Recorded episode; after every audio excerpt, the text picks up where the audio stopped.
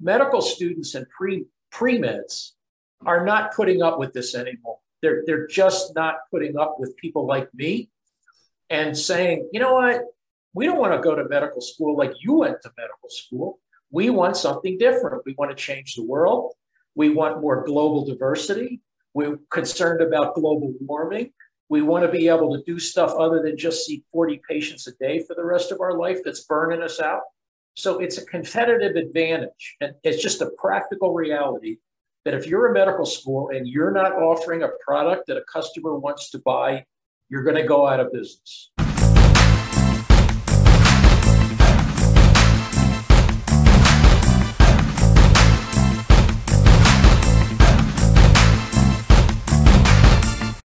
If you're thinking about a pivot into health entrepreneurship, you're in the right place. My very, very special guest today is going to be sharing five pillars of health entrepreneurship, whether you're a physician or a, any kind of health professional indeed, but also a patientpreneur, the groups that I like to li- work with who have some form of lived experience too.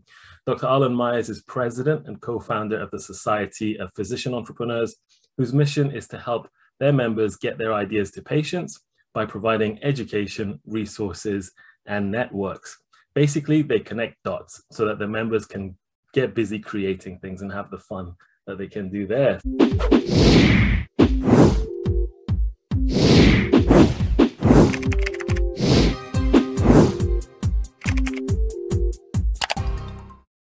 Welcome to Tribe Talks here at the Entrepreneurs Doctor, where I'm here to help you scale and monetize both your health expertise if you're a professional, or indeed your lived experience if you've been a patient. And the idea is to create a thriving online business, but specifically for those of us who don't want to risk our family, financial, or job security. We're not in that unique luxury of jumping headfirst into a startup, but we want to do things slowly part time at the whole goal at the end of this, and I think my guest today is, agrees with this, is we want to have the freedom to do what we love and what we're passionate about to help improve health, but also create a business that looks after us too. So if you are new here, welcome. Do check out the link below to learn more about my special guest today, as well as an important disclaimer.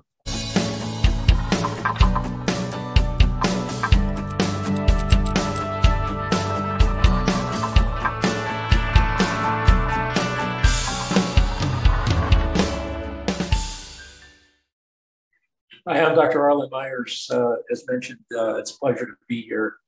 And I'm uh, a co-founding president and CEO of the Society of Physician Entrepreneurs. And I thought I would take this opportunity to just present a few highlights about my thoughts concerning physician entrepreneurship. Um, and I think uh, the main take home that I want to uh, present to you is actually what is the whole purpose and what is the definition of entrepreneurship, because I think there's a lot of misunderstandings about that. Probably the single biggest misunderstanding is that entrepreneurship is about creating a company only. And I'm trying to dispel that notion because, uh, again, the take home is there's lots and lots of ways to satisfy the definition. So, what is the definition? And this is just my opinion and is sort of an aggregation of various people's thoughts. So, mine has five or six components to it. That's why I'm calling it the five pillars. So, one is the pursuit of opportunity. So, this is really uh, a bias to action. And you certainly have to plan things. And there's a lot that goes into planning and executing an entrepreneurial endeavor. But fundamentally, it's about doing, not planning. And at some point, you're going to have to sort of get it done. Um, so it really is more about execution uh, we all know about the old saw that uh, it's really more 1% inspiration and 99% perspiration. So it sort of embodies that notion. So number one is the pursuit of opportunity. Number two is uh, it's done under volatile, uncertain, complex, and ambiguous conditions, so-called VUCA conditions. And what that means is that you really can't predict the future. So you have to be able to create the future certainly you take into consideration SWOT analysis, looking around corners, paying attention to what's going on in the world, et cetera, et cetera.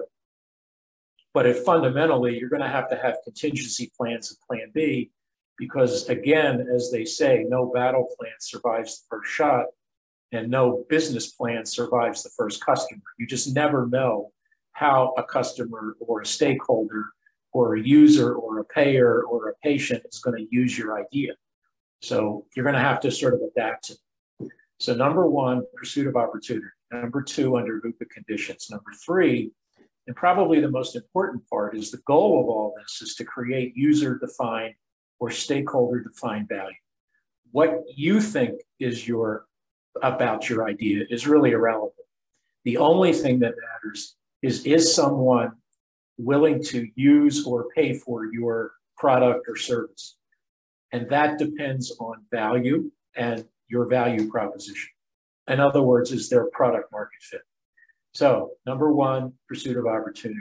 Number two, the conditions. Number three, user defined value. The goal is to, produce, is to produce user defined value. Number four is uh, uh, through the deployment of innovation. Now, we've heard a lot about what is innovation. And without belaboring the issue, because we don't have time to discuss it, but the point is that there's a big difference between an idea, an invention or discovery, an improvement, or an innovation. And again, that is determined by the user and by the market. It's, it's not determined by the creator. And it takes a while to figure that out because, again, the notion or the mental model is that innovations, you know, just take any technology, cell phone, nano, you name it, anything that has eventually been labeled innovation um, was overestimated in the beginning and underestimated in the long term. So it takes a long time to figure out what really is, is felt to be and measured as an innovation. And again, it really has to do with the multiples of value that eventually that technology delivers when compared to the status quo or a competitive offering. And you can take anything in the history of the Industrial Revolution or iPhones or whatever you want to eh, point to. It takes a while for that to come into focus. And finally, you have to be able to execute all this using a what I call a vast business model, which is viable, automatic, uh, scalable, and time sensitive. Because if you don't have a viable business model, then basically you run out of money in the meter and the game is over. So, and there's a sense of urgency. So you only have a certain amount of time to do this. You only have a certain amount of money, resources, people, urgency, attention, engagement, the things that you need to get this thing over the goal line, um, or in, in, the case of England into the into the goal, uh, to uh, uh, to make it successful. And the whole point of this is to achieve the quintuple aim in sick care.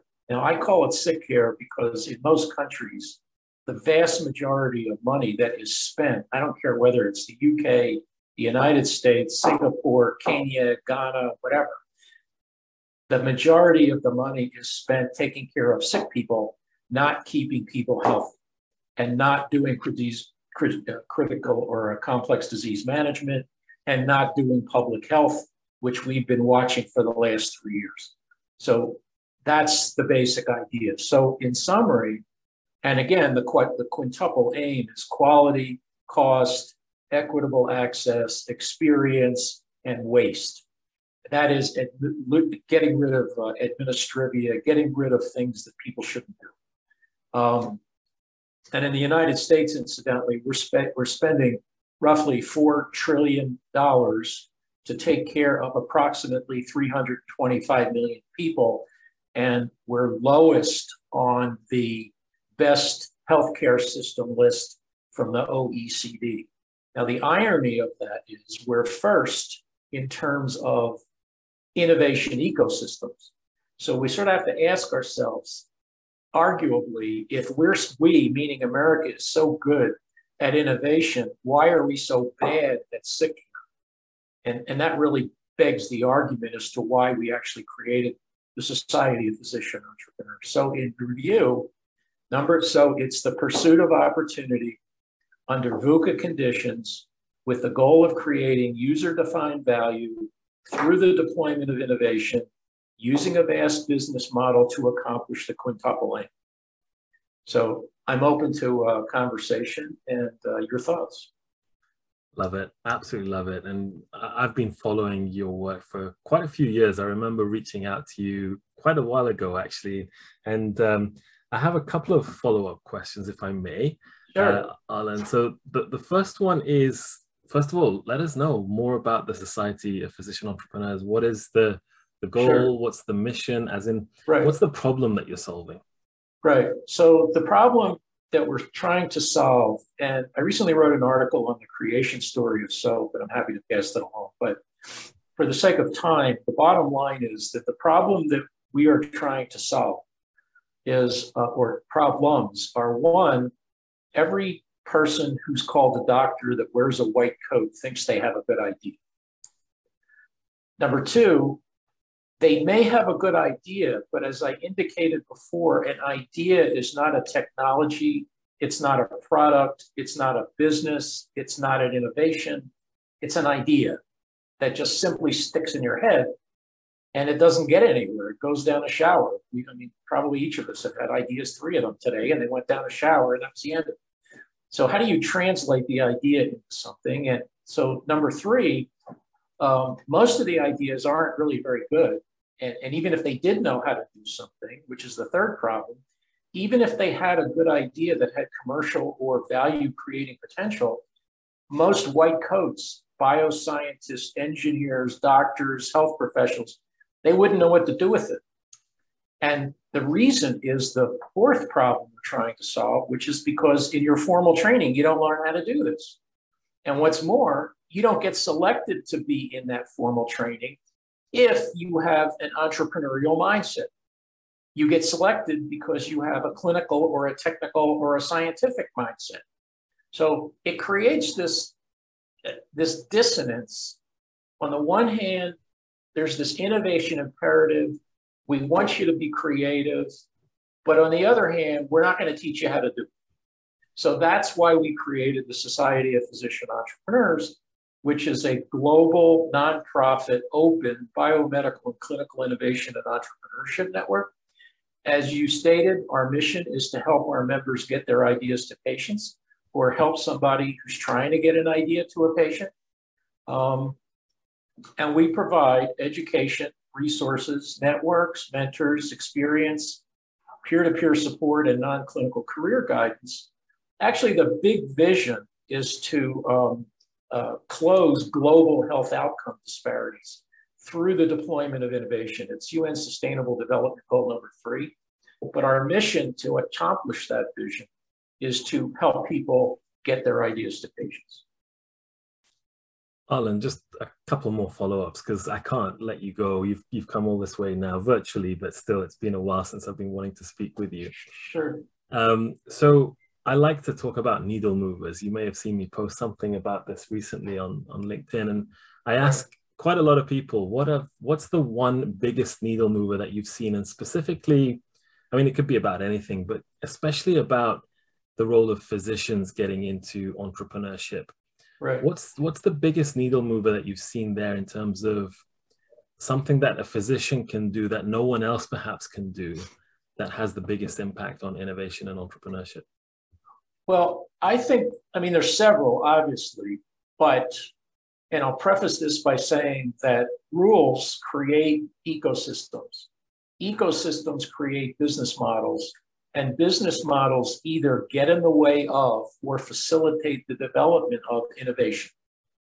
So, in a highly regulated industry anywhere in the world, like sick care, and in an industry that um, is uh, by necessity uh, mission critical to being risk averse.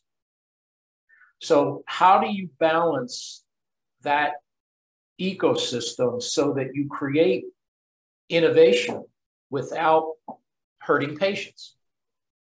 So, essentially, the challenge is how do you reconcile the ethos and ethics of medicine with the ethos and ethics of business. Now, I don't care where you practice medicine in the world. and you and I have been around the world looking at these things and participating.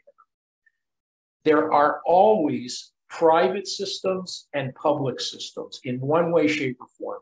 In some countries more, in other countries less. In the UK, you have a very famous National Health Service, you know, created in 1948. But in my the latest data I've seen is about 15 to 18 percent of your spend is in private healthcare. So people are under the misconception it's just all one big private system.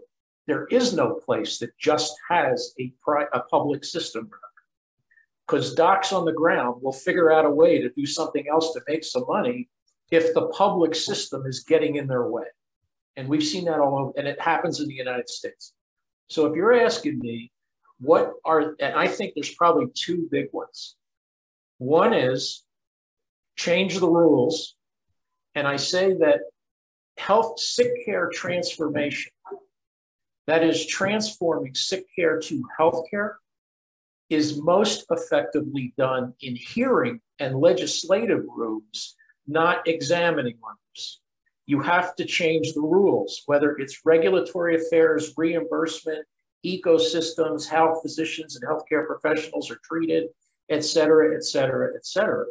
The second I, biggest needle mover, I think, is education. I think we need to radically reform medical education around the world. And I, I mean all sorts of professional schools, nursing, pharmacy, dentistry, public health, medical schools, graduate schools, bioscience, all that. And I'm involved in several initiatives where we're trying to do exactly that.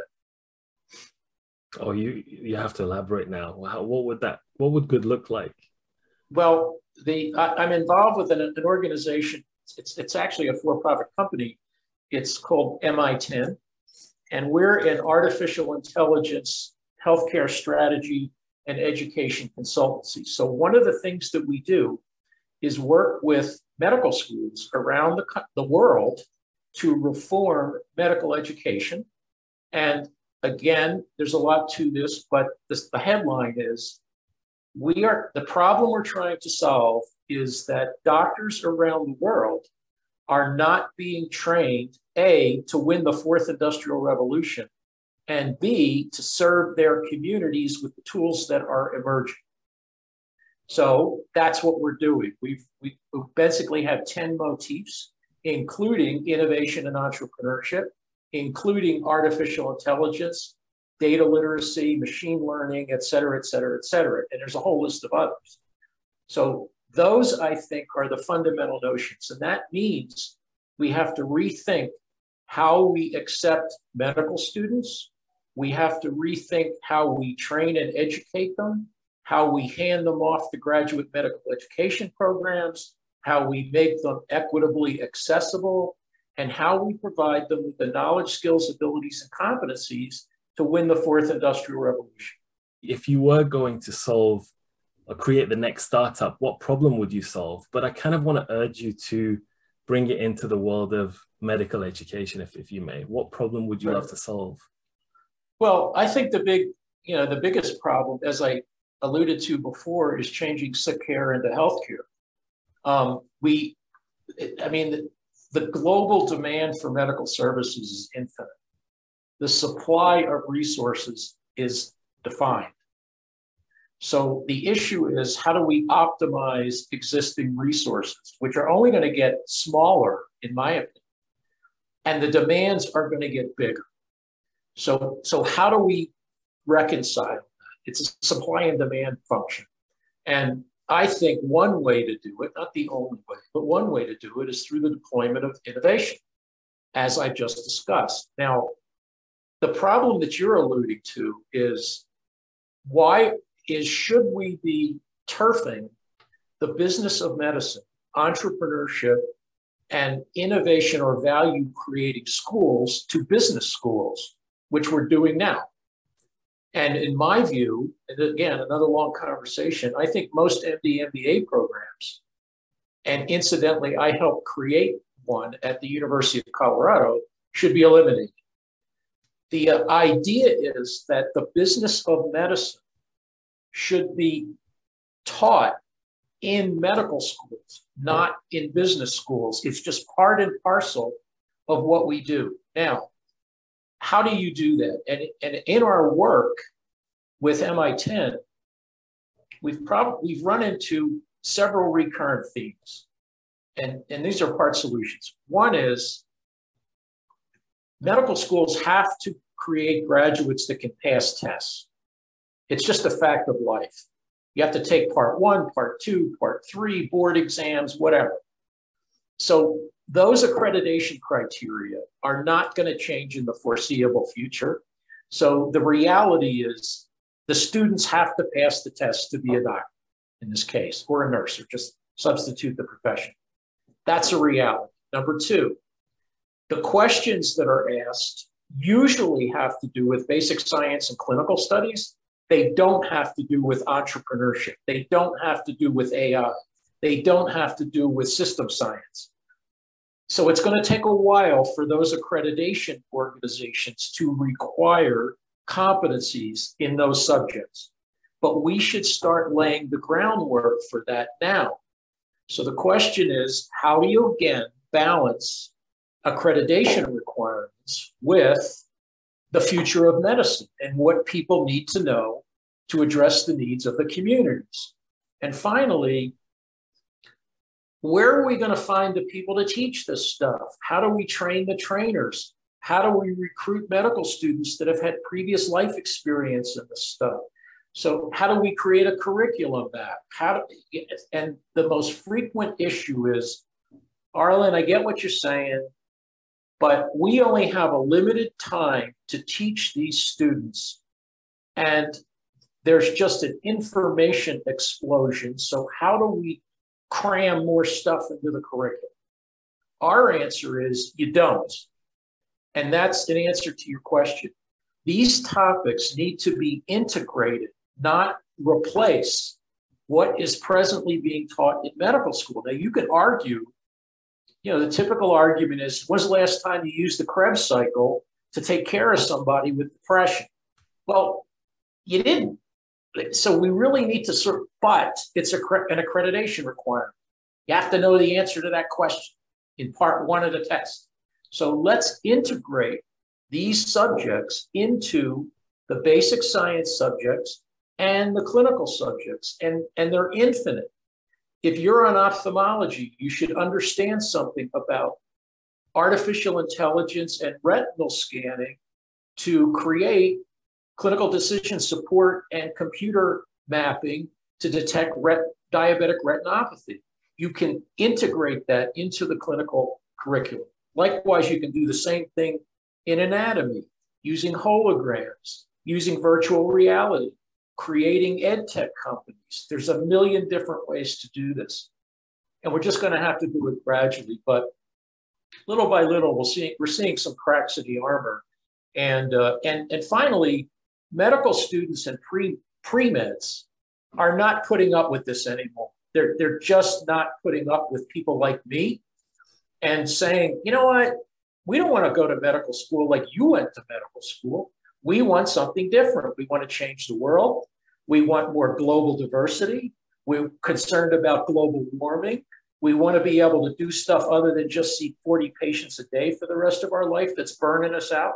So it's a competitive advantage. And it's just a practical reality that if you're a medical school and you're not offering a product that a customer wants to buy, you're going to go out of business.